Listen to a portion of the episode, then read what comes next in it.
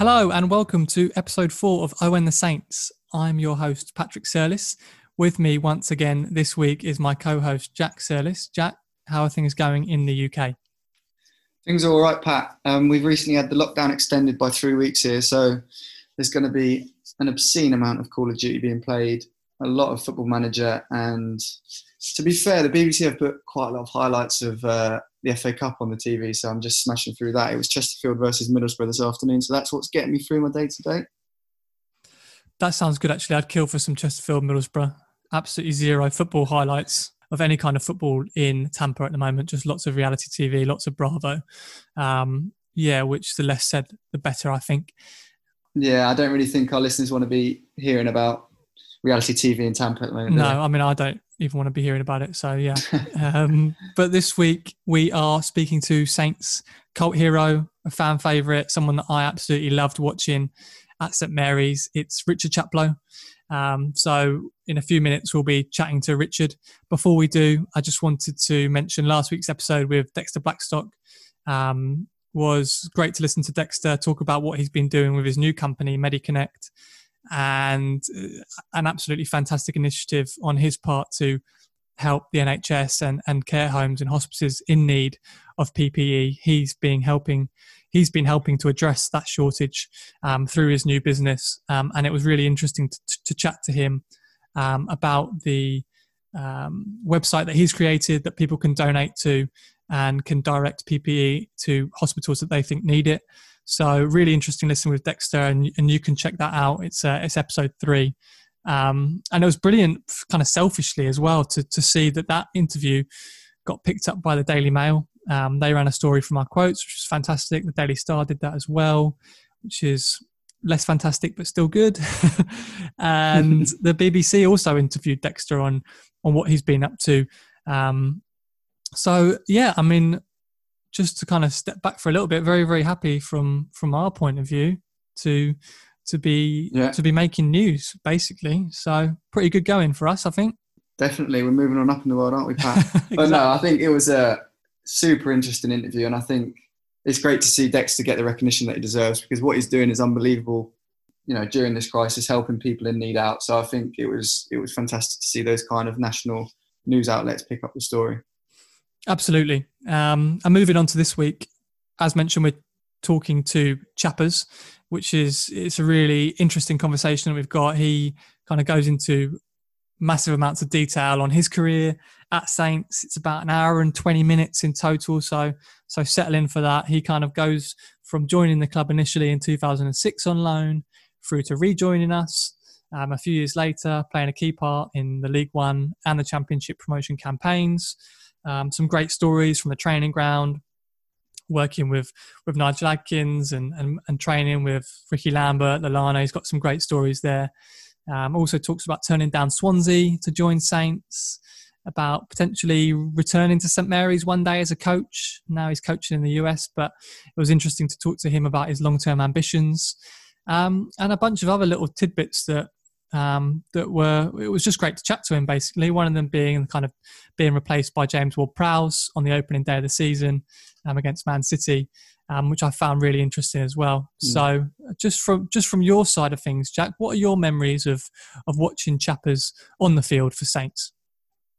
Yeah when I think of Chappers playing for us I immediately think of that League One promotion campaign in that iconic sash kit that we had and yeah, he was a player that you'd always you'd always be happy to see in the team, wouldn't you? He's someone that you know gave it his all, and he had an amazing strike. He scored obviously that goal against United in the FA Cup when he put it top bins um, at home at St Mary's. Uh, he also played, you know, had an unbelievable game away at Peterborough. I think it was a game under the lights, a really important game when he scored and also won a penalty, which is a little bit dodgy. We did actually ask him about that, and didn't we in the interview? We do. We we put him on the spot a little bit and and ask him straight up, did he dive? Which if if you've seen the YouTube highlights of that Peterborough Saints game, you can make your own mind up. Um, Richard's obviously got his own view on it, but exactly. he also talks about playing. Uh, as you mentioned, he loved playing against Posh, um, mm. partly because of that beef that he had with Darren Ferguson. Exactly. Yeah, and who cares? At the end of the day, we got promoted. So, yeah, unbelievable memories from my side, and I just think, yeah, what a player he was and what a bloke he is as well. Yeah, exactly. So before we get to speak to chappers, I just wanted to say, um, if you wouldn't mind, we've we've launched an Instagram page, um, same as our Twitter handle, OWT Saints Pod. Um, there's a link in our bio. Um, if you can see that there, and you can just drop your email in and join our our newsletter, which which will be every Wednesday. We will kind of round up all the Saints news that you might have missed through the week. Um, put it in one email for you with links that you can you can read that at your leisure. And we'll also add our little kind of spin on it our opinion on on the saints news of the week. So you can check that out. Um, we'll also have a little section where we'll preview the upcoming week's guests and you can ask questions that um, we'll, we'll put to them whoever that may be. So so yeah if that's on our instagram page just check that out there's links in the bio um, and drop your email in there. That'd be brilliant. So, without further ado, I think it's time that we should um, we should bring chappers in. Today's guest is a certified cult hero at St Mary's, and I'm so happy we've been able to get him onto the podcast. He had two stints at Saints and was a key part of our double promotion squad, helping to take Southampton from League One all the way back to the Premier League. I'm delighted to welcome Richard Chaplow. Welcome, Richard. Cheers, Patrick. How are you doing? I'm very well, thank you. I'm uh, just settling in at home and uh, for another day of self isolation slash lockdown because I'm not actually self isolating, but uh, I'm definitely practicing the social distancing law. So um, yeah, just uh, getting ready for day 13 or whatever it is. I don't know. I've lost count. Right. So yeah. So for our listeners that, that aren't aware, you're based in California now. Is that right? With with Orange County. Yeah, so I'm over in New uh, Newport Beach, uh, mm-hmm. California, with uh, yeah Orange County Soccer Club, and um, yeah, we're we're probably um, a few guys back in England, um, probably about ten days in front of of you guys, in front of um, in respect to where you are with the uh, lockdown, etc. So um, you mentioned you're at Orange County Soccer Club. Uh, you're the assistant coach there, is that right? Correct. Yeah, first assistant. They have it over here. So um, okay. instead of you know, he's basically the I'm the, the assistant directly behind the head coach, and then uh, in England they just have you know, obviously the gaffer, then the assistant, and then you know first team coach. Here they just uh, everybody's classed as so to speak on the coaching side as an assistant if you're not the head, and they just label it first assistant, second assistant, third assistant sort of. So it's just slightly different. So yeah, directly behind the gaffer, and um, you know it's uh, it's enjoyable. It's um, so obviously not a totally different direction, but it's a completely new direction, and uh, you know, enjoying uh, enjoying it at the minute. It's been it's been very good. So you you um, were a player there uh, for a couple of years before moving into to the assistant role. Um, how did that move come about then? I mean, because I think you were at Doncaster before that, was it? Yeah, um, so I was at Donny, um, and I think um, so. Basically, we have family over here in um, just outside LA, and we used to come over and visit them in the off season. Um, so always somewhere that we were aware of and was on our radar of potential places we could, you know, maybe look to to live um, if the opportunity ever arose. And there was pretty much this was the only place we ever considered. Um, but yeah, I used to come out for four weeks and and and knock around, and um, came down to watch Orange County play one day. And uh, when I, I think it was the year before I actually came out, and I just I was in the area and I went to watch a game and got chatting to actually a, a lad that was their um, head of scouting and recruitment, Peter Nugent, who's funnily enough um, grew up 10 miles from me, um, was uh, head of Blackburn Rovers uh, recruitment team and he'd moved out here for a new challenge. And, um, you know, two Lancastrian lads sort of got on and stayed in touch. And then um, six, seven months later, I got the opportunity. Uh, Pete, Pete picked up the phone and said they had a, an opportunity for me if I was interested, and um, it just came at the right time. Um, for me, we were looking for a new challenge as a family and as mm-hmm. on the football, so on and off the field, and it ticked all the boxes. We knew the area pretty well. Um, it's not too far from England in respect to you know the the culture and the the language is is very similar. Mm-hmm. Um, so it would be very easy to adapt and fit into that. So for the kids, for example, it was tick them boxes. And um, yeah, it's uh, been here now. I lose lose time and track. I think um, I think this is my fourth year, maybe four years here. I've got entering my fourth year, I think. Yeah. Um, and obviously my my fourth season, if you will. So um, time flies, and like I said, enjoying every moment of it so far. And I was going to, yeah, the, I was going to say the climate as well, slightly different to uh, to um, to the UK and even to kind of Doncaster and um, and Burnley. Yeah, we're uh, it definitely played a part.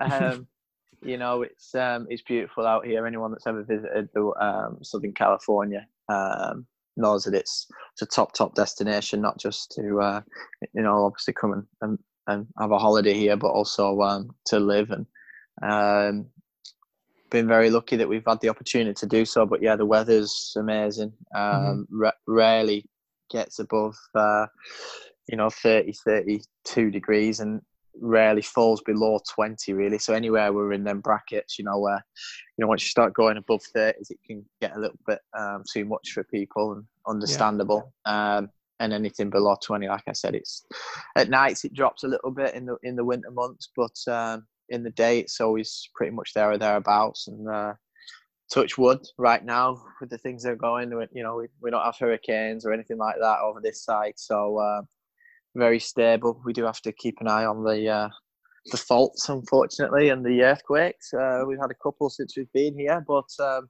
there's dangers and uh, things that can expose you in every place in the world. But uh, yeah, extremely lucky, and uh, you know we've settled in really well. So uh, happy with how it's going so far. You guys are in the USL, which um, I think I'm right in saying is is basically the championship um, for the MLS? Uh, if we kind of compared the MLS as the Premier League, the USL be the Championship, is that right?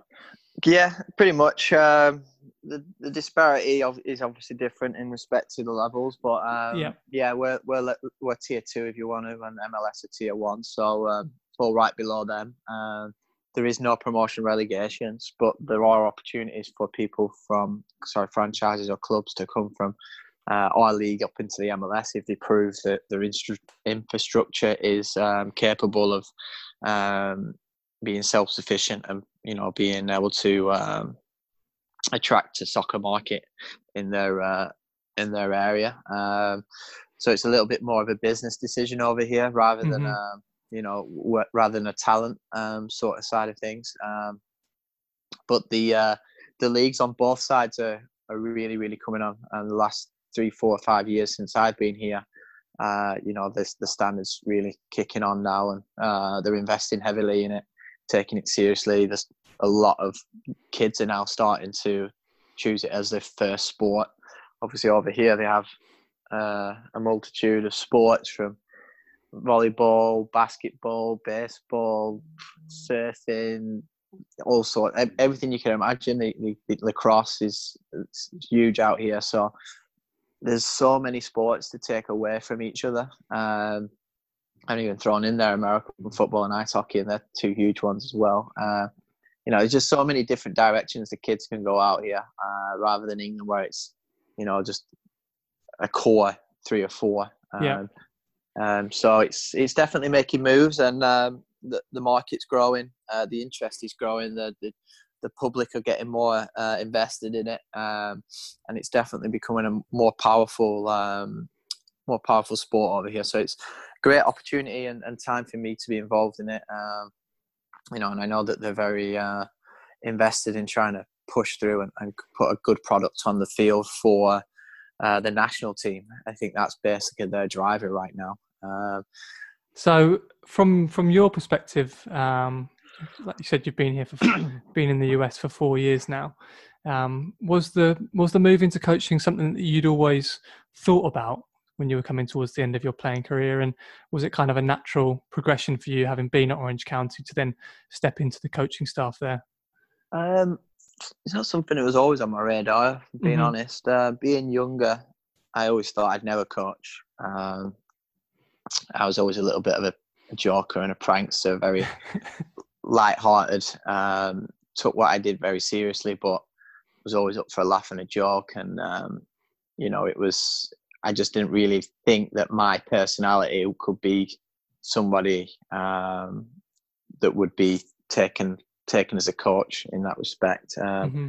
I just didn't really think it suited me as as a person. Um, but that was I would I used to think that way as when I was sort of 25, 26. Um, it was actually I probably started maturing as a as a player um, with my views and my behaviors uh, once I got to about 26, 27, which was, you know, when I was just about coming into my latter years at Southampton.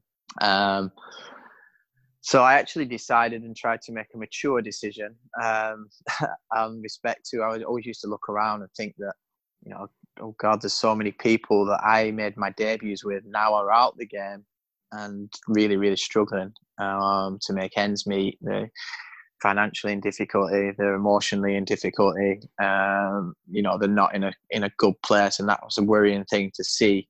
Um, some of them were my friends. Some of them were people I'd played against, but it, it always seemed to be in the in the papers or have you heard about such and such person? And you know, everybody knows everybody in the game.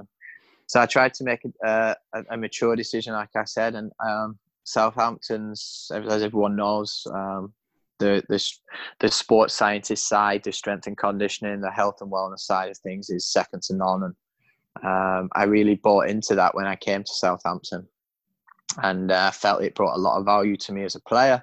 Mm-hmm.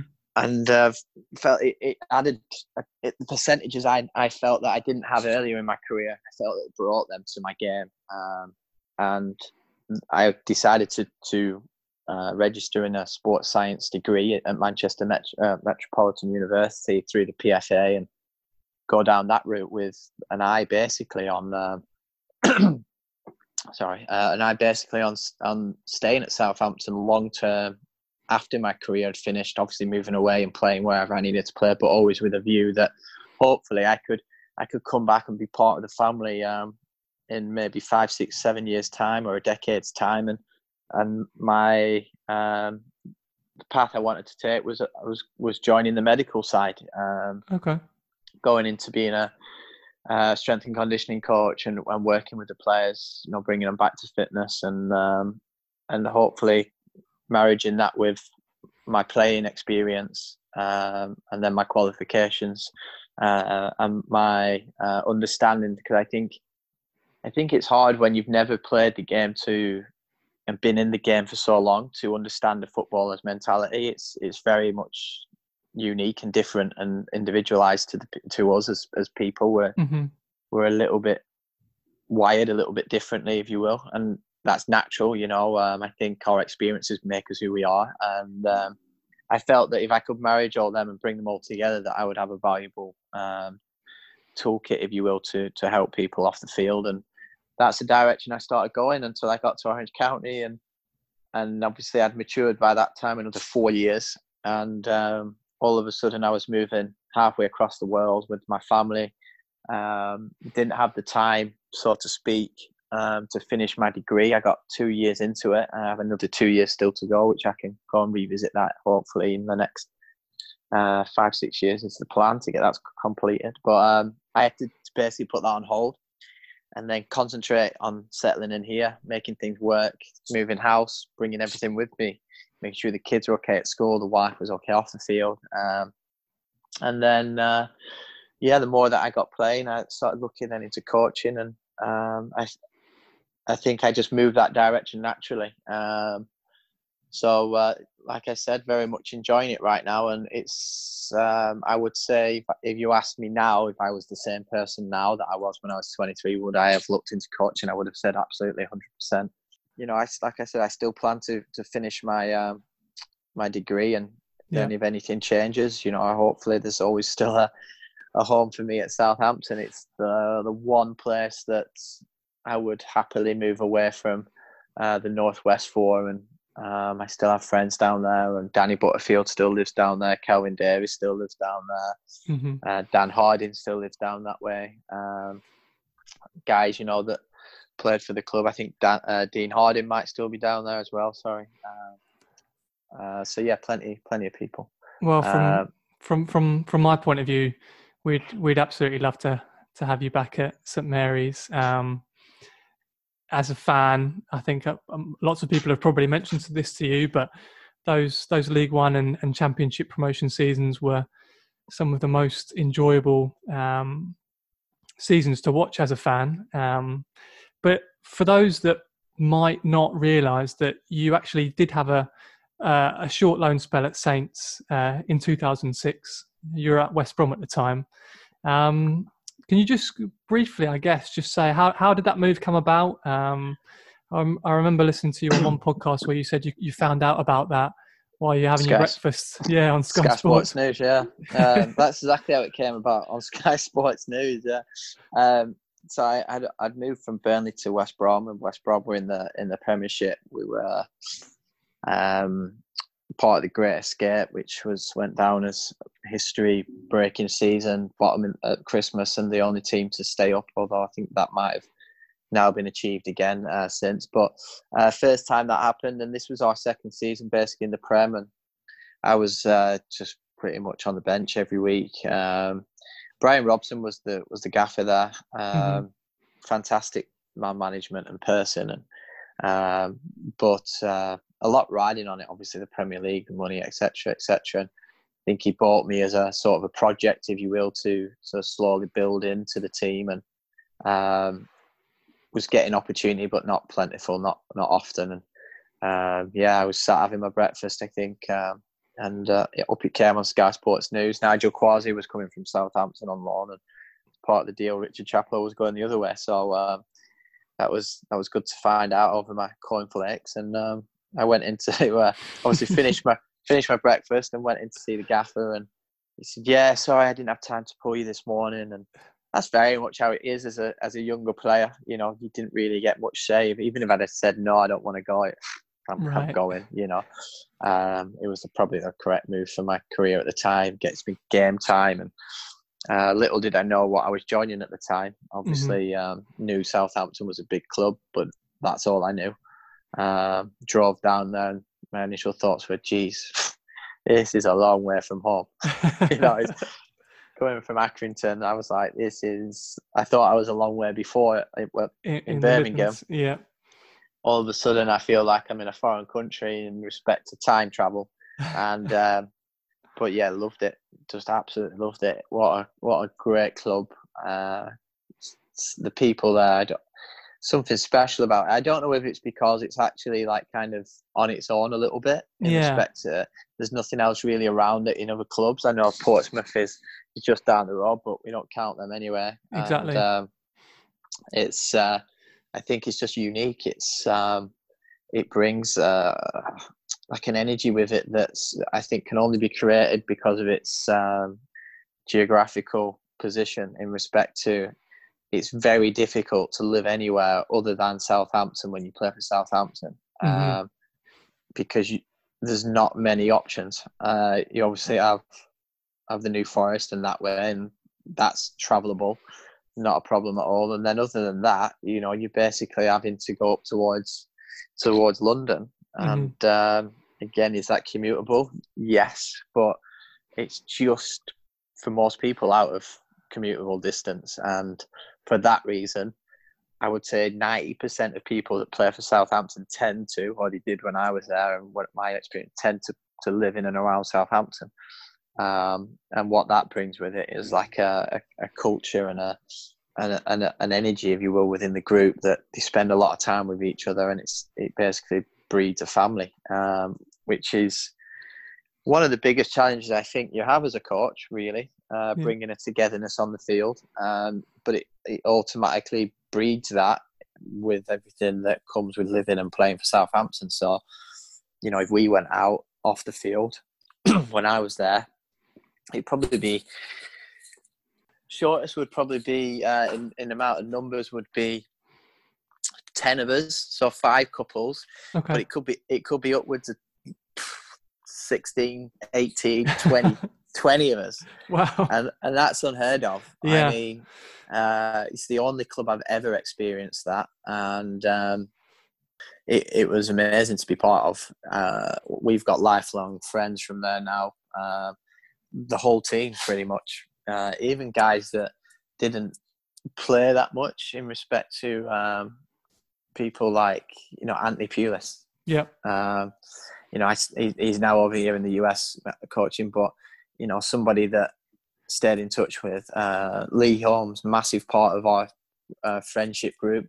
But probably only played when I was there a handful of games, ten to fifteen games. But like everybody was was in it. Everybody was um, part of the family, um, from medical staff to physios to masseurs to uh, kitman to who's still there, forward he's still there. Yeah. Uh, to um, just everything about it was magical, and um, you know, even just mentioned earlier, you know, Jos Hooiveld, we're talking about him and Steve de Ridder and yeah. you know, just foreign foreign lads that are often other clubs wouldn't be in your circle of of friendship or influence that are two very very close friends of mine message and speak with Jos regularly um, yeah. probably at least every couple of weeks to to weekly. And uh, Steve or probably yeah on a monthly basis or at least bi-monthly which is you know I'm more than I can say for many of my other English teammates. And um,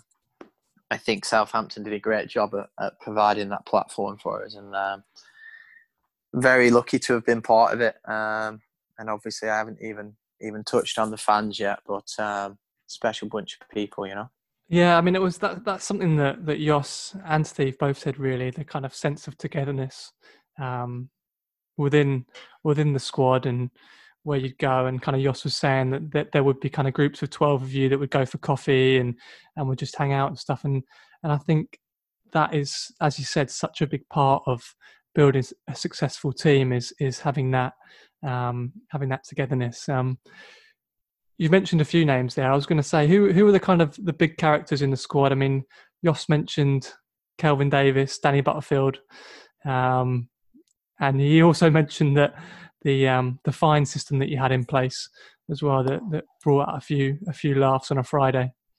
Yeah, so um, just echoing that really. Kelvin was a big character. Um, Butts was just hilarious, uh, funny, funny, funny man. Um, but I think like we, Jos was a big character as well. But um, we all had our like sort of role to play within the team. Mm-hmm. Um, so, you know, Lambo was the was was a massive character on the field, but quiet off the field. Um, sat in the corner about three or four places away from me. Um, no one really messed with him, um, apart from me. I thought it was hilarious. I thought it was hilarious to to poke and prod Lambo and get him fined. I thought it was basically that was my. How would my you get him fined? My weekly task. Um, I just uh, I have a a bit of an eagle eye, if you will, and right. I just would would notice everything. Um, so we had a, a, long list of fines. Um, it could be anything from toilet seats to flip flops in the shower to your trainers not being on your shelf when you left. So basically underneath where your bench where you sat, you had like a, a little shelf off the floor that you used to have to leave all your, okay. your anything you were leaving in the chain. You had to either be stacked on that or on your peg so that the cleaners could come in. And again, we were, you know, we were thinking about the cleaners. They don't want to come in and pick all the stuff off the floor and then clean up. So that's the sort of, you know, the, the standards and the the habits that we had as a group, you know, and the respect even for the cleaners, so to speak. Um, we didn't want them doing that. So, you know, if one of Lambo's flip flops had slid off the shelf and was touching the floor, I would take a picture. I'd take a picture of that and keep it on my phone until right. Friday. Until Friday, and then I would bring it up at the fines meeting, obviously armed with my with my uh, with my picture and my evidence, and yep. uh, yeah, I just used to think it was hilarious because um, because Lambo was was absolutely bossing it on the field, and yeah. uh, he, he, even said to me one day, I, you know, I used to come in, just get on with my business and, and, and get on with things and go under the radar until, until you arrive, and uh, made my life hell. Um, it was it was good, and then I had Steve de Ridder to my right, who was just a miserable man every morning, and again, I used to take great privilege and pride in and personal uh, personal laughter at um, just making him angry, basically. Well, so I wish, um, I wish I'd knew that before I spoke to him because Jos yeah. also said that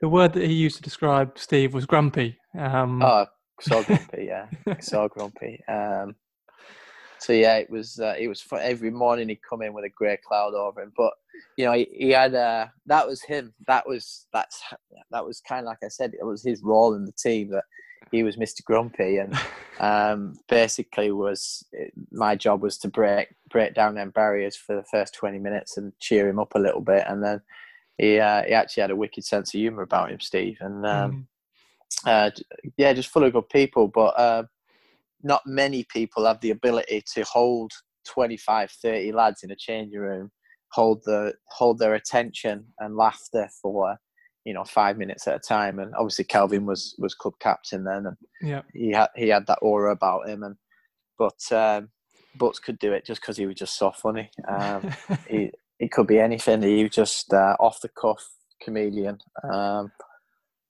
and yeah, just uh, like I said, amazing, great, great people in there. Uh, everyone had a little quirky character to themselves from from uh, from Jose and uh, yeah. from Gooley, from you know uh, Connors and um, all the boys. Yeah, Dean Hammond. Everybody yeah. had their little their little thing, and everyone contributed. And yeah, the fine the fine committee on a Friday morning was was absolutely amazing. I used to look. I used to get up Friday morning, jump out of bed. Uh, With your get, evidence, get, get into get into uh, work a bit earlier. Yeah, just get everything prepped, get yep. everything prepared, just so that you know when I stepped up in front of everyone, I made sure that I was I was getting that money out of them. so um, no, good times, great times, and uh, just lucky, lucky really. Yeah, from your personal point of view, I wanted to ask as well because. So that that second you came back to to St Mary's on loan again. Um, on that point, we were in in League One, and I think Adkins had, had just come in from from Pardew. Um, was it just the case that it was Southampton that were interested in you? Because I mean, I guess you still had ambitions there of of being top kind of top half Championship, if not Premier League, and then to step down to League One. Was that was it because it was Southampton and you'd been there before and you knew um, you knew the club, or was it Adkins, or was it Cortese? What what kind of brought you back? Um, I didn't really know much about about uh, Nige really, so. Mm-hmm. Um, it was definitely the club. Um, bit of a strange part time of my career that um, was everything was going really well at Preston, um, and then Alan Irvine got sacked and Darren Ferguson came in, and I could go through hours on, on why that brought down, but. Um, well, actually, it, one of one of the Twitter questions that we've got is somebody asking what what will what's the uh, history of the beef between okay. you and Darren Ferguson. okay. Well, well, we'll come back to that at, okay. the, at the end. Um, so yeah, basically, I had um, that off season. I knew that I was available and could leave. Mm-hmm. Uh, I had Swansea very interested right at the first week after the season season had finished, and I was kind of like, oh, I don't know if I want to go to Swansea, you know. Mm-hmm. um, um, don't know if I want to live down there, sort of thing. And, right.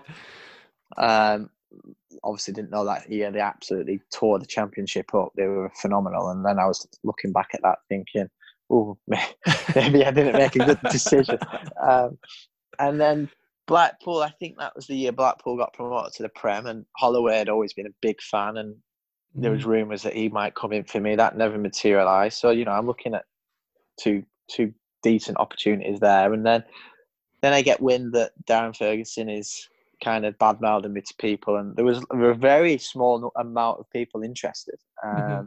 which I, I found strange. I felt like I'd had a good year the year before, um, and then I got back where that potentially that might be happening. Whether it did or whether it didn't, I don't know, um, but would maybe make sense for some some reasons. But also, um, it was kind of the reason that Southampton only took me for one month mm-hmm. Um, because they hadn't heard great reports from from Darren, I believe, and uh, they were a bit skeptical of whether to take take the chance, you know. And mm-hmm. um, I think basically Nigel was a, an admirer of me as a player. Yeah. But the feedback coming out of Preston from potentially Darren was, you know, I wasn't a good personality, and mm-hmm. for whatever reason, and um, I'd like to think I've proved that wrong now, but um, yeah, I think so. sure, sure, many managers would, would back me on on the on the that not being the case now, and players. But um, mm-hmm. It is the it's the business side of things, I suppose. But um, so yeah, obviously South, Southampton came in, and, and two reasons really. One, it was Southampton, and two, there was a lack of interest from other clubs. I wanted to get out and play again, and um, I knew everything that Southampton was, and I thought, yeah, it's League One. It, it's not where I want to go, Mm-hmm. um, but I need to I need to get back on the field, and what better place to do that than Southampton? Yep. Um, and I think it took Nigel literally, I think ten days, two weeks, to to basically say to me, "You'll be you'll be here longer than a month."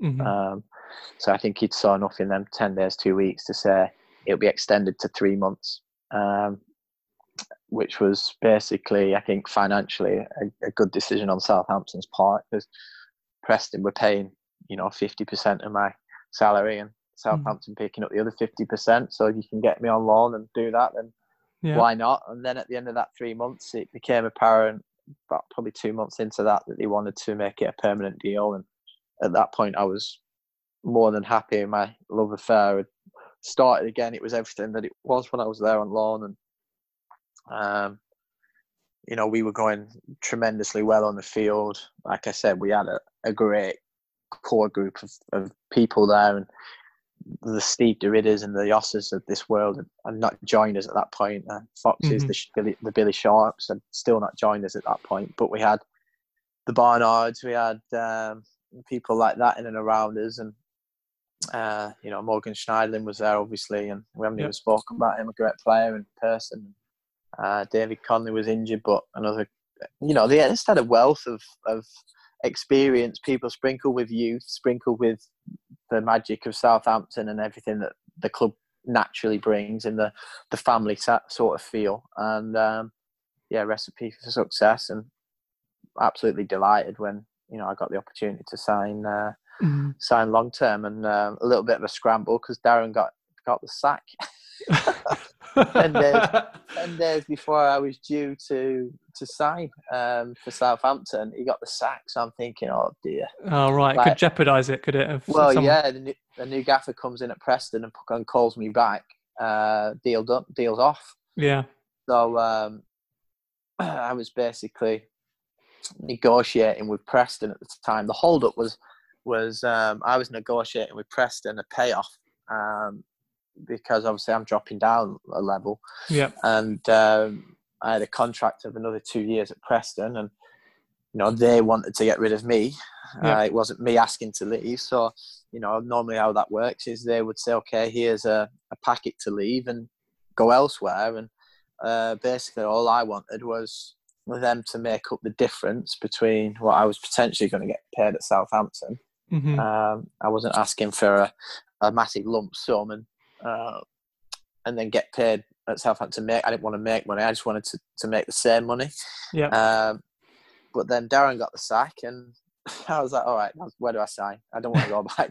so I just yeah, I just uh, signed the deal and I got it done. I think in about 48 hours after him getting a sack, and made sure that that was not happening anymore. Um, Mhm.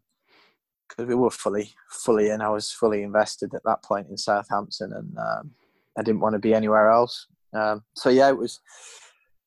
So, so it was fun and games getting it done, but um, obviously Nigel at the helm and a great staff underneath him with um, with who he had, and uh, yeah, yeah. Dean, Dean Wilkins and uh, Crozzer and Yeah. Yeah. solid core of people. Um, and, Well, yeah, you ended up obviously everyone was making um, you ended up making 34 appearances in that League One um, promotion season, and as you said, really the squad that we had there was was a real mix. I mean, you've mentioned Morgan Schneiderlin, France international now, Jose Fonte um, goes on, goes on to his Champions League player, winning the Euros, and then we had Ricky Barnard Connolly up front. It, when you're when you're a part of a team like that that's going so well in League One, um, it must be fantastic. I mean, one from a from a team spirit point of view, but also to be just going out every week and, and beating teams. I mean, I, I feel that you that Saints should have really won won the title that season. I think we were a better team than Brighton, but it, it must have felt great to be in a team that good. Yeah, I think um, I think ultimately we didn't win it because I started at the start of the season where Yeah, you know obviously I wasn't there, so yeah, we can't Um, blame you. We'll blame can't, uh, we'll can't blame blame me. we'll blame Uh, Pardew. Yeah, um, just was bang average, which is why Nige went in there, which is why I arrived. So thankful. Yeah, worked out worked out well. Um, although I have believed since that I was on on Pardew's radar as well, so I don't know if I would have ended up there regardless. I don't know. Mm-hmm. Um, but yeah, obviously when I joined, we were mid-table. Yeah. Um, bang in the middle, uh, floating in no man's land, and not really, you know, going anywhere. And um, I think I joined. I want to say must have been at least two and a half months into the season, maybe even three. I wouldn't I wouldn't know that's off the top of my head. So I missed a Mhm. good chunk of games. I must have missed 15 games to play 40, 34 Yeah. um, in you know two thirds of a season is for me probably a career high. it's, it's good going. Good, Good going. going. So um, so yeah, it was it was basically that was the reason I think our our back end form. Um, you know, even if you take maybe from the moment I walked through, just Mhm. take it from there. I think the points we accumulated would have blown everyone away in- the league. Um, Yeah. But we ultimately showed we were a better team than Brighton by what we produced the year after in the championship, which they couldn't they couldn't sustain. You know, we were leaps and bounds above them in that respect, and uh, they came back to us the year after the promotion for the championship, and you know we still had that little bit of uh, rivalry, should Yeah. I say, in a nice way. Uh, I had a strong dislike for them, um, just because of the way that they acted on the field. Um, Yeah. I felt Poyet in, in charge was used to charge them up and make he just it just made them a, a- horrible team to play against. Not in difficult, just Yeah. used to roll around and like just yeah, just not nice. They just didn't they didn't have the they didn't conduct themselves on the field how I feel like you should conduct yourself as a professional player. Mhm. Um, nasty little snidey games and stuff like that, which I had no time for, and that came from the top for me. That was the message they were getting Mm. given from from him, and um, for that for that reason alone, loved it when we just absolutely smashed them in the championship. Um, Yeah. Well, so uh, Definitely Yeah. felt the same as far as Brighton's concerned, and it was it was nice to beat them at their place as well when we were we were in League One going with, with Fonte's header towards the end. That was a one of the one of the moments of that season. Yeah, massive. That was absolutely massive. We had a we had a great trip back from Brighton on the bus after that. Um, a few beers and stuff, and that was like, you know, we had a, it was what we what we had at Southampton was, and then Van Times was very. It was a very new school feel um, in respect of how we handled ourselves on the field and off the field, and we were very professional. Hmm But Nige was great in respect to how he let us have them moments of you know a couple of beers or whatever it would be, and hmm um, uh, the trip home from from Plymouth after uh, after promotion from what it wasn't mathematically I don't think at that point hundred percent. Hmm but the trip the, the coach journey back from from Plymouth was was absolutely never never expe- I don't think I can say some of the songs that we were singing on that on that uh, not they weren't rude or anything like that, but uh, you know, we were just uh, we were ripping Nigel um, in some of the songs, and uh, he was he was merry, we were merry. Uh, Nicola Cortese was on the bus. He bought all the beers on there. We stopped off at the off license. oh my god! Uh, it was just a massive booze up on the bus on the way home, and um, Butts came up with an absolute unbelievable song for for Nige, um, and uh, it's basically just readjusted and tweaked a few of the words of a of a of a song well known to everybody, and the whole bus was singing it, and uh, it Is was. this is this song in the public domain? Like, do do, do people know about this song or? Uh, no, I don't think they would do. I, I don't. I don't want to uh, bring it into play. It was just. It was just funny, and Nigel took it very well. Um, Yeah. We, had a massive respect for him, of course. Uh, Mhm. but I think that was just like what we felt we could do as a group. That we could, you know, you could take the piss out of someone to bit to to, and and they would take it for what it is. You know what I mean? It wasn't coming from a place of disrespect. It was everybody 100% respected each other um, but you you have to be able to if you give it out a little bit take it and Yeah. you know the group was was very respectful never crossed the line so to speak um, but yeah it was it was fantastic that even with the gaffer you know we could we could have our laugh and our, and our joke with him to a certain extent hmm but there was always that line there. Uh, but yeah, them them moments. Um, got a few videos still on my phone of, of that trip back, and it was so so funny. And you can't you can never duplicate that. You know, it's right. it's never going to be able to be uh, replicated. And um, just like I said, I've probably said it a few times in, in this chat and interview, but incredibly lucky to have been part of that. Um, could have quite easily been somewhere else. Could have been at a Swansea. Could have been at a Blackpool. And mm-hmm. you know, mm-hmm. I never would have, have been part of, of that group. And um, very lucky and humbled to have just fell into where it was. And um, definitely a, a, a, life changer. You know, um, so mm-hmm. uh, great times. We you kind of roll on three or four months, and then we're in the championship and playing Leeds on the opening day of the season. Um, how quickly did you guys as a group and you personally, I guess, realize that not only were you good enough to stay up or, or compete in the championship, but you're actually better than the division. And was that kind of okay opening day of the season against Leeds? Was that a kind of marker that you guys laid down? Did you feel that in the dressing room? I don't think any of us saw, like, I don't think we realised how good we were. Yeah. Um, until we obviously beat Leeds, and we thought, oh, wow, that was pretty easy actually. Mm-hmm. Like we, you know, we basically just did what we did all last year, which was like second nature to us now. And wow, we just absolutely smashed Leeds. Um, and then I don't think it was till I think it was after the, the win for me personally. I think the penny dropped after we beat Brighton at home. Okay. Um, yeah. Which we talked about. And we didn't beat them, but we battered them. Yeah. And and you know they were a good team from last year. I think at that point as well in the championship, they was they still had a decent start. Um, they weren't up there, but they were they were beating teams as well. And I think once we beat them, and we'd seen now that there was such a gap between us and them, mm-hmm. we were like, all right, we we've we really put our foot down here and like become something quite formidable.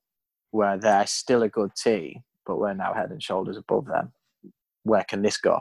Yeah. Um, and I think obviously we we just took that and ran with it, and every every game we were turning up on field. It got to a point where we just knew we were going to win. Mm.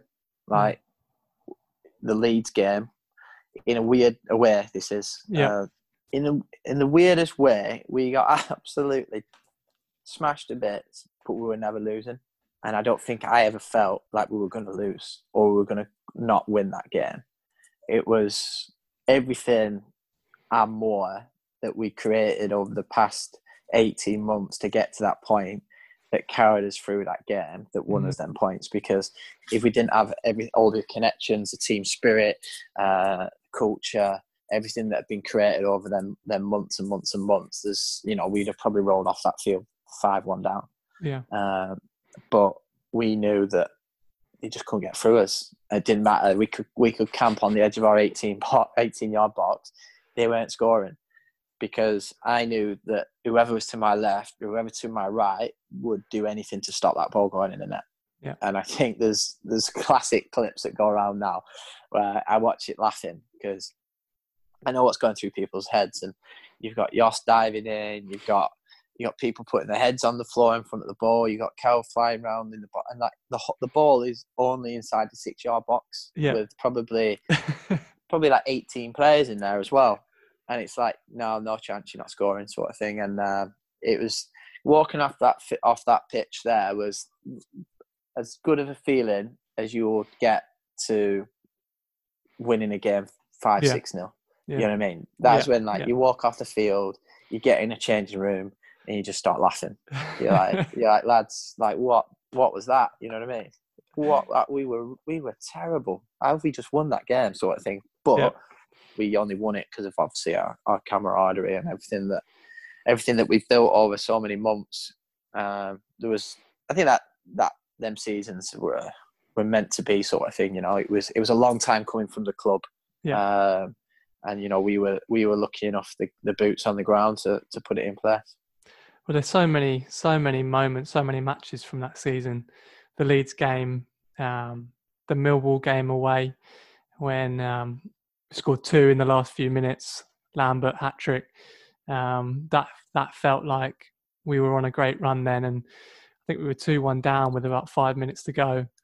and then Ricky gets two penalties. Um, that was a massive moment. Hull away after that. that the kind of run in there was it was just it, as a fan it was the most fun you could have watching watching a team just kind of get promoted and then and then just go straight straight through the division basically um, so yeah i mean amazing memories really yeah um, big mo i think so many big moments and everybody has a different one you know like yeah Jos's might be different than mine Kelv's might be different than Jos's. Yours mm-hmm. might be different than ours. Uh, you know, uh, Ad, Lana's might be different than you know than than Fonte's and Go- like everybody's everybody's got their memories. moment. Yeah, yeah. Now some of them will probably uh, coexist together and, and sort of intertwine, but everybody has their memories. And I think that's what's that was great about that time. You know that um, you know I have people just randomly tweet me about oh I remember when this and that and and then it jogs my memory. oh yeah, I remember that. But amazed yeah. me that that's what sticks out for them, or that's what sticks out for the next guy. And um, I think that's what's part of being a fan. Mm-hmm. And you know, we we were, I think, in a in a way, not only players for the club, but we were massive fans at the time. You know, we were just bought into everything that was put in front of us, and um, unique in that respect. Yeah, I mean, one of those for me actually. Just, just I'm just looking through the Wikipedia page of the results now.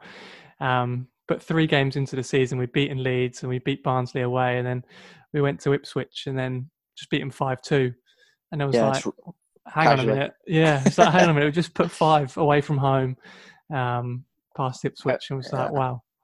I remember that game. Like we absolutely like ran rings around them. Yeah, yeah. Had scored an amazing goal. Uh, Lambo scored a couple of goals. Like we were like they couldn't get the ball off us. Yeah we were yeah. we were head again head and shoulders above them.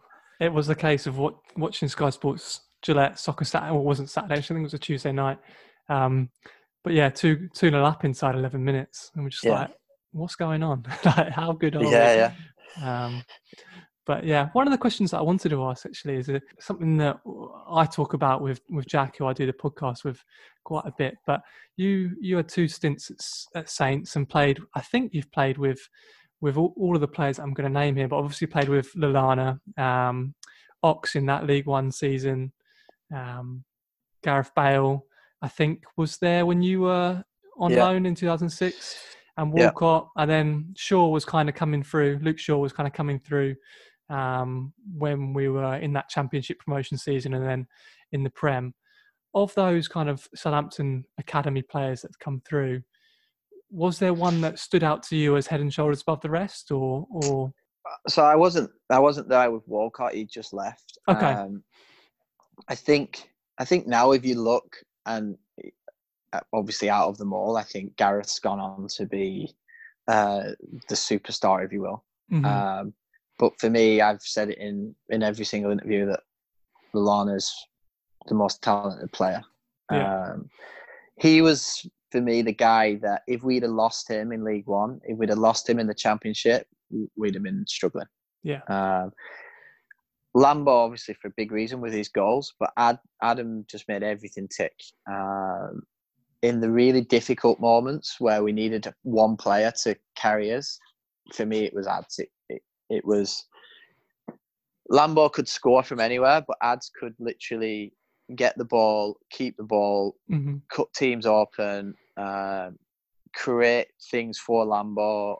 He could do it. He could do it all. Mm-hmm. Um, mm-hmm. He also scored in a, a, magnitude of goals. Obviously, that season, uh, I want to say close to twenty. I don't know if it is that, but um, uh, it was it was definitely yeah. up there.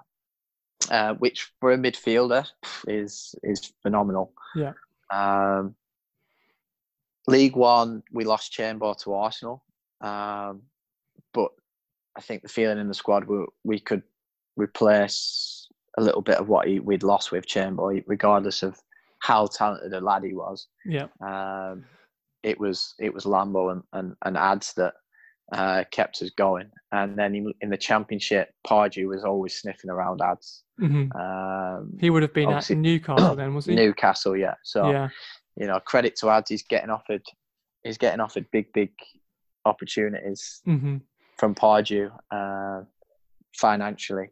and he's he's turned them down to stay at Southampton. So, which a lot of people probably wouldn't know, and I know now he's probably not the apple of everyone's eye in mm-hmm. respect to how things left and went to Liverpool. But for many many years, ads ads didn't go to a bigger offer or a bigger team because he wanted to be at Southampton, and he he did sacrifice because it was um it was a good choice and it was the right choice and for his career as well. He stayed at Southampton in them earlier moments in his career when he could have left and, and gone and got weighed in and um, stuck it out. And for me, he was like I said, he was he was a massive. He was the the the naturally most gifted player that I've played with, mm-hmm. having played with all of them guys. Um, and I think the his strengths shone through the year he won uh, England national team player of the year.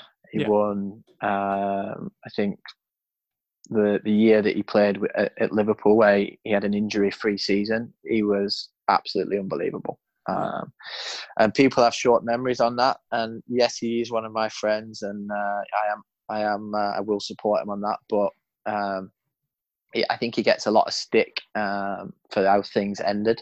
Yeah. And could he have conducted himself better in their moments? I think we all probably can and could. Um, but I think the loyalty that he he gave in the earlier stages of his career, for me, far outweigh that. And at the end of the day, I love Southampton, um, but it's Liverpool. it's like I didn't. I know. Yeah. You, so, I mean, it, um, he he did. He, yeah, you're right. I mean, he does. He gets low. He does get stick for that, but you, I yeah. mean, you have to. You have to hold your hands up sometimes. And, and rightly like, so. Rightly yeah. so, Patrick. Let's give him stick as well. Yeah. I think that's that's part of the game, isn't it? You know, it's it is like, part. we need a villain. We always need a villain, and um, I'm uh, we I'll I'll join the fans in giving him stick just to just to uh, to do that. But um, I think we should never forget what it is, you know. And at the end of the day, it's it's a, people have have a very strong like Southampton fans absolutely love uh, Southampton. Liverpool mm-hmm. fans absolutely love Liverpool. Burnley fans absolutely love Burnley. And when your favourite player leaves, he's now the villain. So it's let's hard. Not... It's hard, isn't it? Yeah, it's, it's a, a, it's a heartbreaking uh, moment, and you know people deal with it in different. But We're all grieving. Exactly. All grieving, that's how people. That's how you deal with it. You just cut them exactly. off. So yeah. um, now I, am gonna join in and giving him the in the stick, but I don't think he deserves it. But I do enjoy giving it him. So there you go.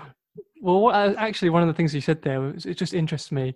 I mean, when you're in a dressing room like that, and there's interest from other teams, is it something that the players talk about like, amongst themselves that will give another um, teammate not on a not on a changing room scale? Yeah. Uh, you all have within the big group, you have your littler groups and then your smaller groups. So you'd have like two or three that are like really really tight, mm-hmm. um, and then you'd have from that um, two or three groups of the two or threes that are very close. Yeah. And then from that, you build out again. So there's still layers within that group. We're all yeah. really, really close, but you got small, tight knit as you go smaller down the group. So them sort of conversations you would have with, you know, your your closest closest um, teammates. So probably only a couple. Um, and then uh, you wouldn't discuss them sort of things in as a team you know, mm-hmm. because it's not really the one the done thing, or you know, people would people would joke about it as a team. So someone would shout across the changing rooms like, "You've changed Lallana. You you must be going off to Newcastle or something like that." You know what I mean? Yeah. Like, yeah. You would shout that across the changing rooms as banter, but you would never discuss, uh, you know, people potential moves or whatnot is a private matter. You know, it's yeah. it's a private matter. So you would keep that a little bit closer to your chest. Um, but you know, there was always rightly so. We had a lot of talent in that squad, and you know, it got decimated uh, after a first a first couple of years in in the Prem. Um, yeah. Because I think ultimately, unless I mean, again, you go back to football's a business. Um, as much as people don't want to and don't always agree with that, for the players, um, it's a short period of time that they can maximise um, what they can earn, um, as long as it doesn't jeopardise what they feel they can achieve as well. Mm-hmm. And um, as long as it's not bordering on line greed uh, in respect to you're already getting paid tens of thousands, and this guy's this club's going to give you an extra ten thousand. You know, like we're all well versed in what Premier League players can earn nowadays. Yeah. Um, I don't think there's any need for anybody to go from club A to club B to earn an extra ten thousand when you're already getting paid Mhm. a significant amount.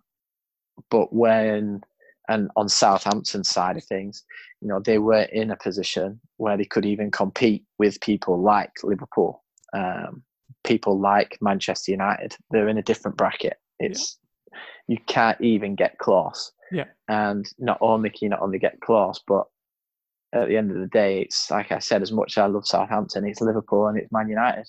Yeah. And once them teams come knocking, you know, they're they're on a different scale right now to Southampton. And it's very, very difficult as a player and, and being a player I, I would never ever judge any anyone for taking that opportunity. I mean Lambo went, he had to go. Yeah. Was it oh, that, You, you ask yeah. him now, he'll say, shouldn't have gone, should have stayed. But You think he'd say that? I mean, he had to go, didn't he? It was Liverpool, and I think I think if you ask him now for for what happened after and the way that things kind of petered out for him after that, yeah, I'd be I think it'd be 50-50 maybe. I couldn't obviously answer that, but it's Liverpool is is amazing uh, for him because of everything he, he's got, and I think even knowing what he knows now, would he still cho- choose Liverpool? Yes, Yeah. because it's it's like his boyhood team, yeah, and and it's Liverpool. He had to go and give it a try. But I think a bit of him would probably be like, "Oh, you know, he loves Southampton and and everything that came after that didn't Mhm. quite go to plan. If he'd have stayed at Southampton, things might have continued along the same path. So a really difficult one, I would say, on that behalf. But I think for everybody else, it's it's pretty much, you know, apart from maybe Morgan, it's pretty much worked out. You know. Yeah. I, I Ox is doing great things. Ads has had an, has you know well, all being COVID nineteen takes its toll, but looks like he's going to get a, champ, a Premiership medal. Um, Yeah. Won the Champions League. Um, you know, it's it's worked out for people. Uh, Luke Shaw's not not really kicked on and done what we thought he was going to do, but he's still got that talent. He's still it's still there. he's still an absolute world, well, not quite world class, but an, an elite player. Um, Yeah. Which without a leg break probably is even more dominant. But Mhm. a fit a fit Luke Shaw, there's not many better left backs in the world. Um, so I think credit to Southampton that they've been able to nurture that talent and bring it through, and and it's a little bit of a sore spot I think for everybody that it's not still at Southampton, but ultimately we still have something very very special there, and I think we should be grateful for that. You know.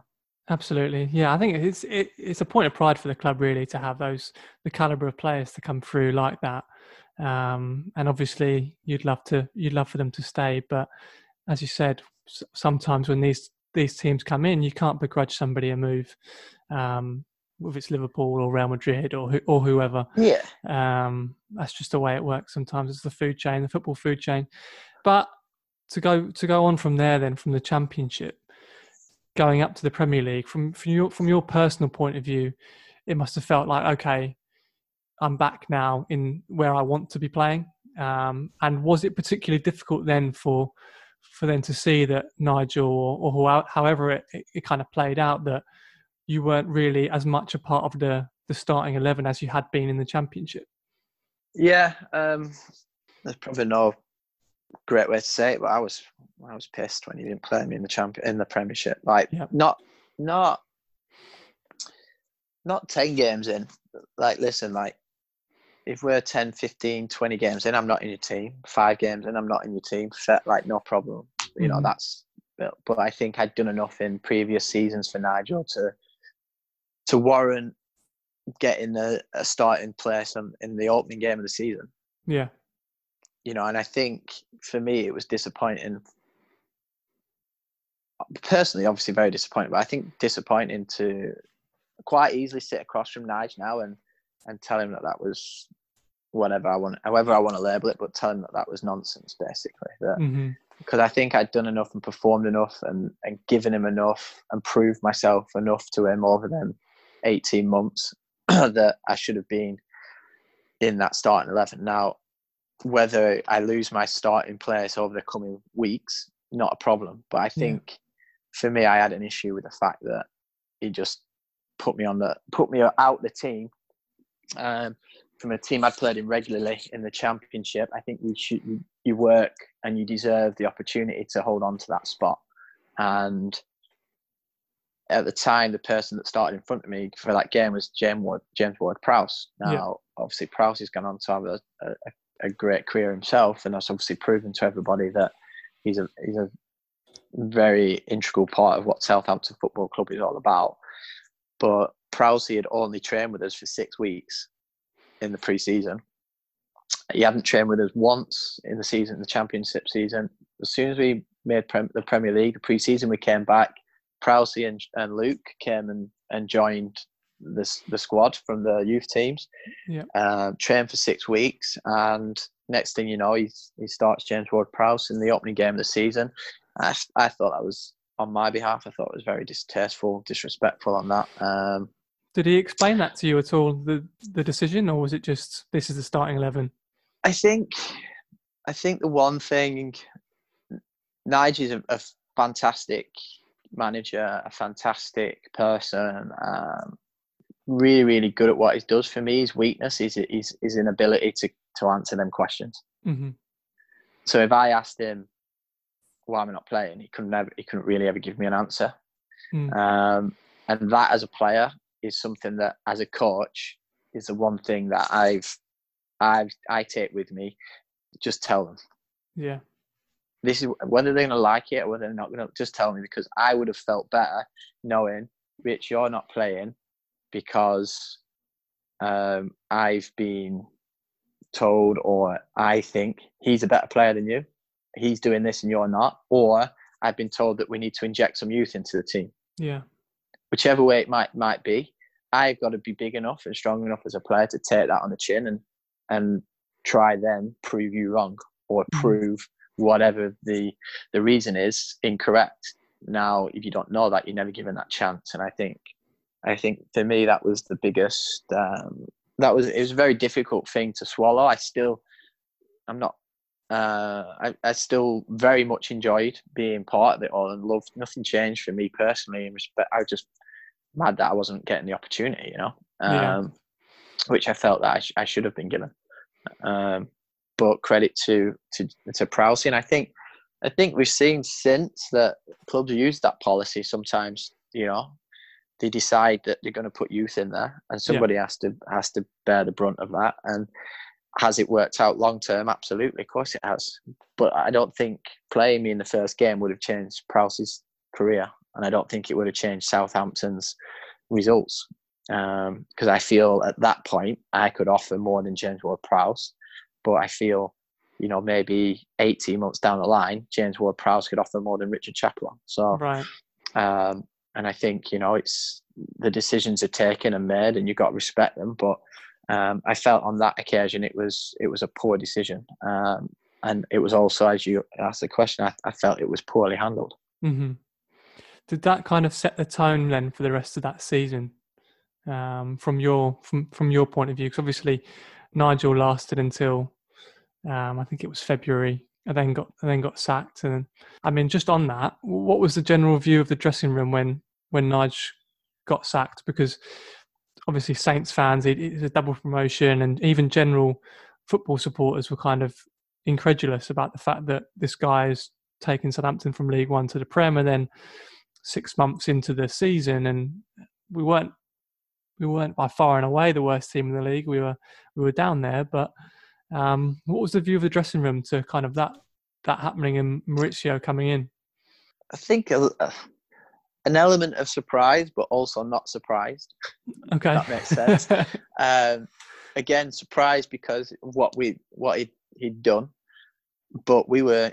I think we felt as a changing room we were, you know, we were struggling to get yeah. results, and I think you know Nigel had never been there himself. Um, some of us had never been there, um, and I think ultimately a bigger decision was made to try and bring somebody in that could bring the best out of us as a team. Um, and that's again proven been proven right. Does it feel right at the time? Maybe Mhm. not. Maybe it does. But I think um, the team that had absolutely dominated the championship was not given the opportunity to perform in the Premier League. Uh, It wasn't just me; it was across the board. You know, everybody got. You know, you could talk about the likes of Danny Butterfield and Fraser Richardson, and they're in the same boat as me you know, guys that have contributed immensely throughout the throughout the, the two years, and just not even been given a sniff in the Premier League. And Mm. then to make matters worse, club and the team suffering. We're not actually performing very well on the field, but we're so far down the road of us not playing that it's hard to turn back and go back to what you probably got you there. Um, and I think it was just a case of, oh, we'll just keep ploughing on and see if we can win a game. But never really looked like we were going to win many games. Mhm. Um, and it kind of started feeling a little bit like that in the changing rooms, um, where we're going out not knowing, like we'd been in previous seasons, and know we were going to win. We're going out thinking probably going to lose here. Right. Yeah. Yeah, and, and it can happen quick, and that's it's fickle game, and um, proven both. You know, like we touched on different scenarios. It, results can change quickly, uh, opinions can change quickly, team selection can change quickly.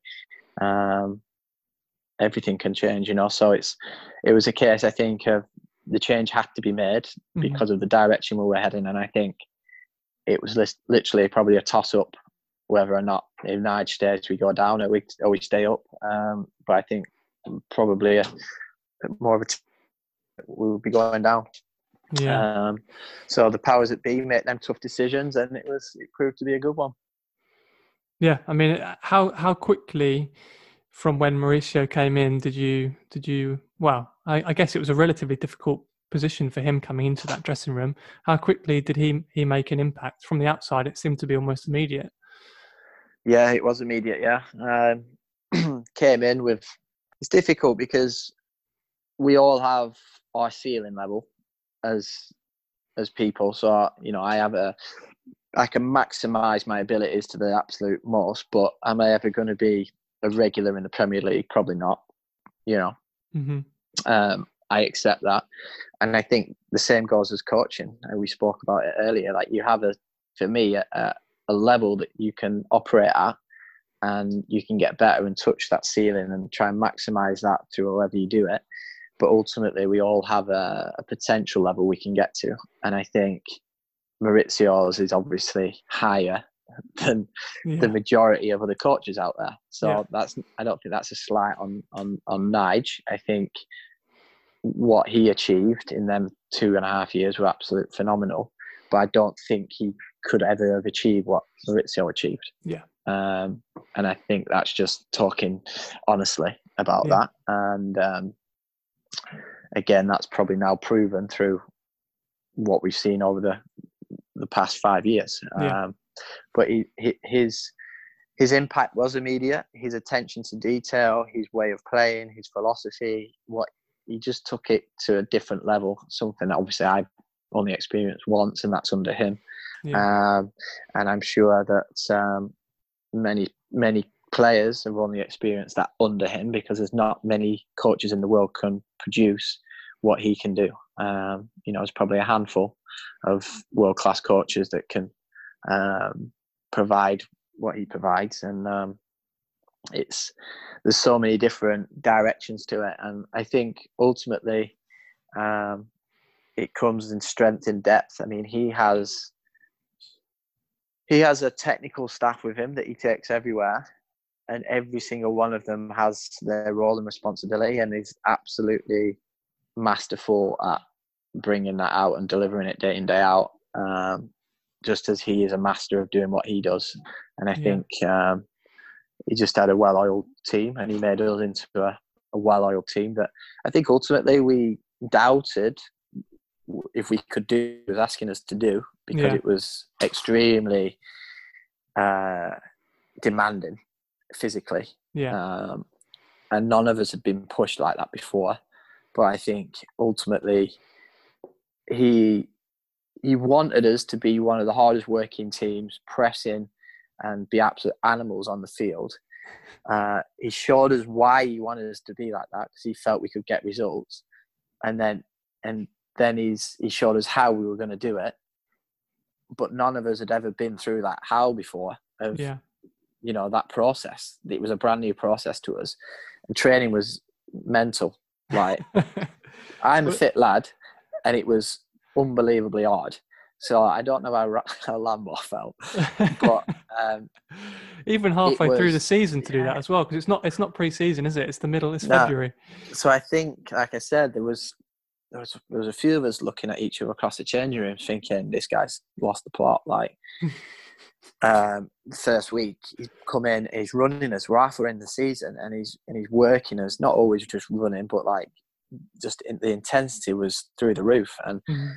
like that was driven through him and through his staff every single day um, to pull out then that intensity that you know you could sustain for short periods or you felt like you could only sustain for short periods and then ultimately we go out on the field and and again i was you know a bit part to this i was either on the bench or or um, in the stand and that didn't really matter to me at that point because Mhm. he, cr- he created like a again he, he just added everything so like we already had a great team spirit he made it better we already had a good intensity about us he made it better we had a great style of play he made it better and all them little margins of making us better ultimately kept Southampton not only in the in the Premiership but now have made them a, a team that are consistently in the champion uh, in the Premiership. Sorry, Yeah. and you know there's been again ups and downs to our position in the Premier League, but ultimately he gave Southampton the foundation to achieve what they've achieved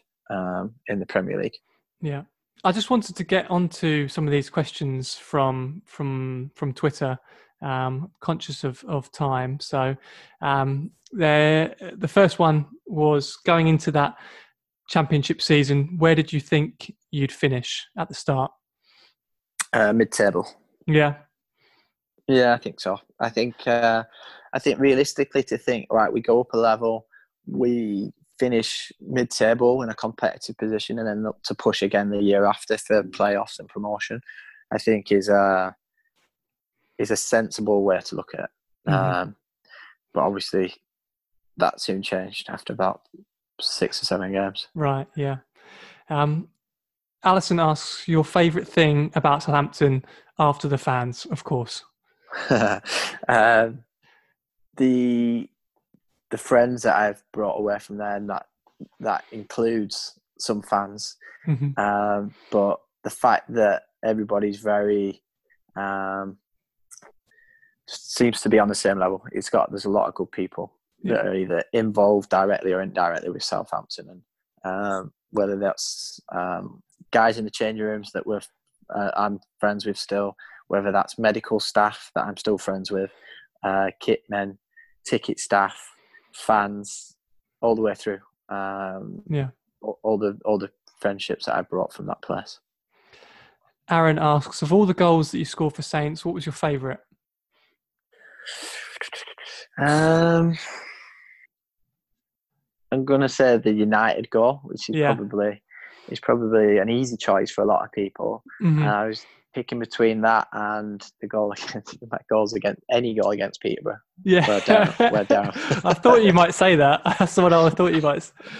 But yeah, Um, but yeah, I think the United one because again, um, I think it added a little bit to us as a team. That we Mhm. just we just competed with Man United and we're in League One, yeah, and then we had a we were so close to actually coming out of that game with with the win. Yeah. which at that point would have been unheard of. At that It Man United huge, team yeah. was winning Premier League medals, you know. Um, so I think that added a little bit of more belief to to us as a as a team. Um, but obviously, it was also an half decent finish. So the next two questions, I'm going to combine them actually because you just mentioned Peterborough. The first one was Paul, who, who says, "What's the reason for the beef between you and Darren Ferguson?" And then Jack says, um, "Favorite game in a Saints shirt uh, for me, it was a four-four away to Uh. Peterborough." Uh, and did you dive for that pen? okay. Um, so uh, taking the first question. Um, Yeah. basically the uh, the beef started at Preston. Um, I was struggling with with an injury that I was getting injections for every game Mhm. um, to play through. That got to the point. That was something I was struggling with before Darren came in. That got to the point where it was almost unbe- embar- unbearable to to play. It was it was so painful, um, and I had to, I had to drop out eventually. But I'd been doing it for three four months, and he called, or I got. He didn't do it directly, which is always a problem Right. indirectly to other people. He he said to tho- those people that I was feigning injury, Okay. um, which obviously personally you always know whether you you are or you're not. But I think anybody that calls out anybody's integrity is, and doesn't do it directly to them is um, not somebody that I would probably get on with too well um, Yeah. per se. Um, and that came to a head ultimately at, at Preston, which resulted in me um, obviously leaving. But um, I just think the way he handled the whole situation was was personal. It was never from a, a business um mindset. He put a move, a, a stop on a move back to me going back to Burnley in the Premier League. Mhm. Um, he put a stop on me going to Blackpool in the Premier League. He's put a stop on me going to um, other clubs by verbally, you know, um, talking about me apparently again behind my back. Um, Mhm. so that it just became very personal, um, and it all stemmed from from that claim of him uh, saying that I was feigning injury. Really, so Right. um, that is where the beef came from. That is Okay. why I enjoyed um, scoring so much against not Peterborough because I have nothing against Peterborough, but against any team that he was managing, Yeah. uh, because it was always I had every opportunity when I went out there, and he was a manager to prove him and just rub it in really, uh, an extra bit of fire. So um, that's where that came from, and um, what was the other question? Jack, yeah, Jack says favourite game in the Saints shirt is the 4 4 away to Peterborough sticks in the memory. But for you, what would be your favourite game? in the penalty, right? Um, And, and did I pen, die? yeah. Did I die for the penalty? I- I'll say I, I went down easily for the penalty. Okay. Um, is it a dive? I think dive's a bit harsh, but Yeah. it's not. It's, it's sort of halfway in between. yeah. No, I Um, know what you mean. Always taught as a kid that when you get the ball, you've got to, to drive across the front of defenders, and, and so they can either one not tackle you or two make contact and foul you.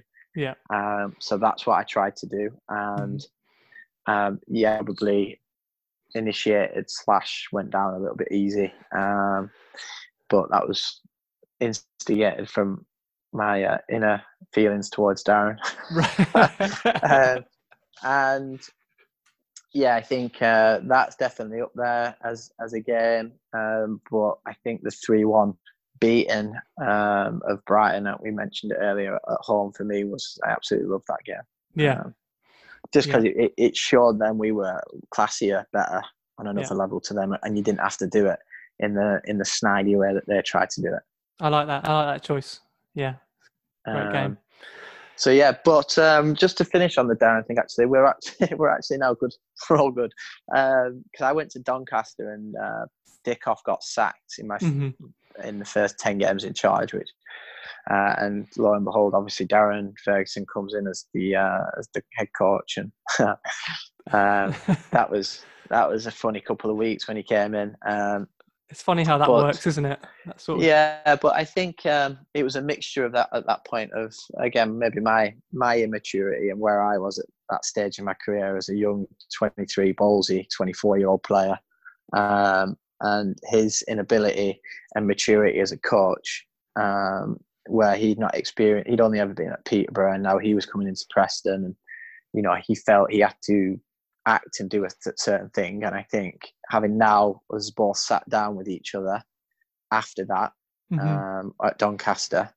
Uh, me as his player again, and him as my co- uh, boss again. Uh, we both said that we handled it poorly, and we both admitted that we could have done things better. Okay. And um, you know, for us, I think now it's it's water under the bridge, and you know, I actually now have a a lot of respect for him, um, which is is nice. You know, I feel he's he's somebody I could probably call up and ask for advice from. mm-hmm. um, which was never something I felt I would have been able to do uh, in them early playing days after uh, finish because you know there was definitely a little bit of um, dislike for each other. Um, but I think at the end of the day, it's all fun and games again. You know, like I said, it's there's always villains in football, and um, I think it's good that we can now uh, be be bigger about big bigger about the problem that we were then, and yeah. uh, sit across a table from each other, share a coffee, laugh about it, mm-hmm. uh, which is what we did, and um, and say that we've grown from the experience. I think that's incredible. Yeah, no, that is yeah. The, the one that I wanted to end on actually, I thought it was quite an interesting question that came in um, from Matt. It was was um, about football in the in the US, and it says having played at Orange County um, and now being the assistant coach. What do you think about young Saints players like Josh Sim, Sims playing for for Red Bull um, and Tyreke Johnson um, in the USL? Um, I think anywhere that they can go. I think it's now a competitive enough a competitive enough level. Yeah. That um, that it can be a, a place where they can go and have a positive change. Um, obviously, Southampton have a relationship with Hartford, obviously where Radhi is. Radhi yeah. is the head coach there, and they're sending some of their, uh, you know, better academy uh, players there, guys that maybe aren't quite first team ready yet, or aren't getting a sniff into there. Which, um, but I think ultimately, yeah, it shows. I, I think the growth of league over here, but also with Josh Josh Sims where he's concerned. Um, you know, I I don't know his stats off the top of my head, but um, I think he's obviously a talented player, but he hasn't really got his career going um, yeah. for one reason or another. Um, is he of Premier League standard? For I wouldn't be able to answer that. Um, but what I would say is that he, he obviously quite clearly can play at a good standard, whether that be Championship or a good League One club. Mm-hmm. And um, I would probably say that the MLS is is probably that's where they're at. Um, right. They're probably for me bottom end Championship, top end League One mm-hmm. standard. Um, and has that Im- has that improved in the time that from say you you joined four years ago? What was the standard like then versus what it is now? Yeah, I'd say it's improved. Yeah. Um, I would say when I first came over, I watched a few uh, Galaxy uh, Galaxy games, and it was probably like top end League One. Okay. Um, and the reason it's that is because such a strange model, but they have like four players in there. They call DPS, designated players that are on massive wages. People mm-hmm. like Zlatans and Schweinsteigers, Beckhams, Gerrards, Robbie Keanes, them sort of guys. they're the, they're the DPs, so they come in and without obviously without doubt they lift it. Uh, you know, them players if they got if you put four of them players into a League One team, they're gonna lift it. You know, make yeah. it make it a good team. Uh, but they also then have players in the in the teams that are on like that are fresh out of college and yeah. wouldn't even some of the lads probably wouldn't even I don't know, they probably wouldn't even get in Southampton's under 23 team, mm-hmm. you know, but they're playing MLS. So I think that st- structure, the way that they have it, is ultimately as a whole, you bring it all together, um, lowers the level down to, you know, a, a diluted championship level or a, a, a, decent League One level. Now, I, I say that, but probably some league teams that are getting uh, promoted from league, like for example Southampton, when we got promoted from League One, mm-hmm. um, I would expect us to quite easily beat 95 percent of the MLS teams mm-hmm. with that with that team that we had, just based on the fact that you know of the level that we got to. Um, now we were uh, probably um, a unique League One team, but um, mm-hmm. I think I think that that gives us an idea of back in the UK of where the MLS is at. It's definitely not close or even close to being able to compete with the Premier League yet. Um, and I think that's proven through Premier League teams coming out here on pre-season and playing MLS teams who are in season and beating them comfortably. Um, and the other Premier League teams don't have the fitness levels. Um, but yeah, I think I think um, I think it's a good place for people like Josh to come and play because it replicates that level. And I think if they were in England, that's probably right now where they're at. Mm-hmm. Um, okay. until a Josh gets Sims, Sims get, goes out there and plays 50 games in the championship and proves he's he's a Premier League player. You Yeah. know, Yeah, yeah. But he, Yeah. he needs that opportunity. So, um, so yeah, that's uh, I think in a nutshell where it's where it's at. That's great. Well, Richard, it's been an absolute pleasure talking to you. Thanks very much for your time. Appreciate it, Patrick. Nice chat.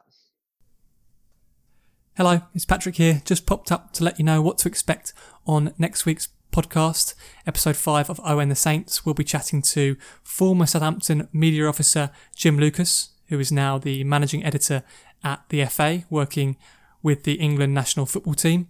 Really looking forward to chatting to Jim. He was at Saints between 2012 and 2016, working closely with Adkins, Pochettino, and Koeman.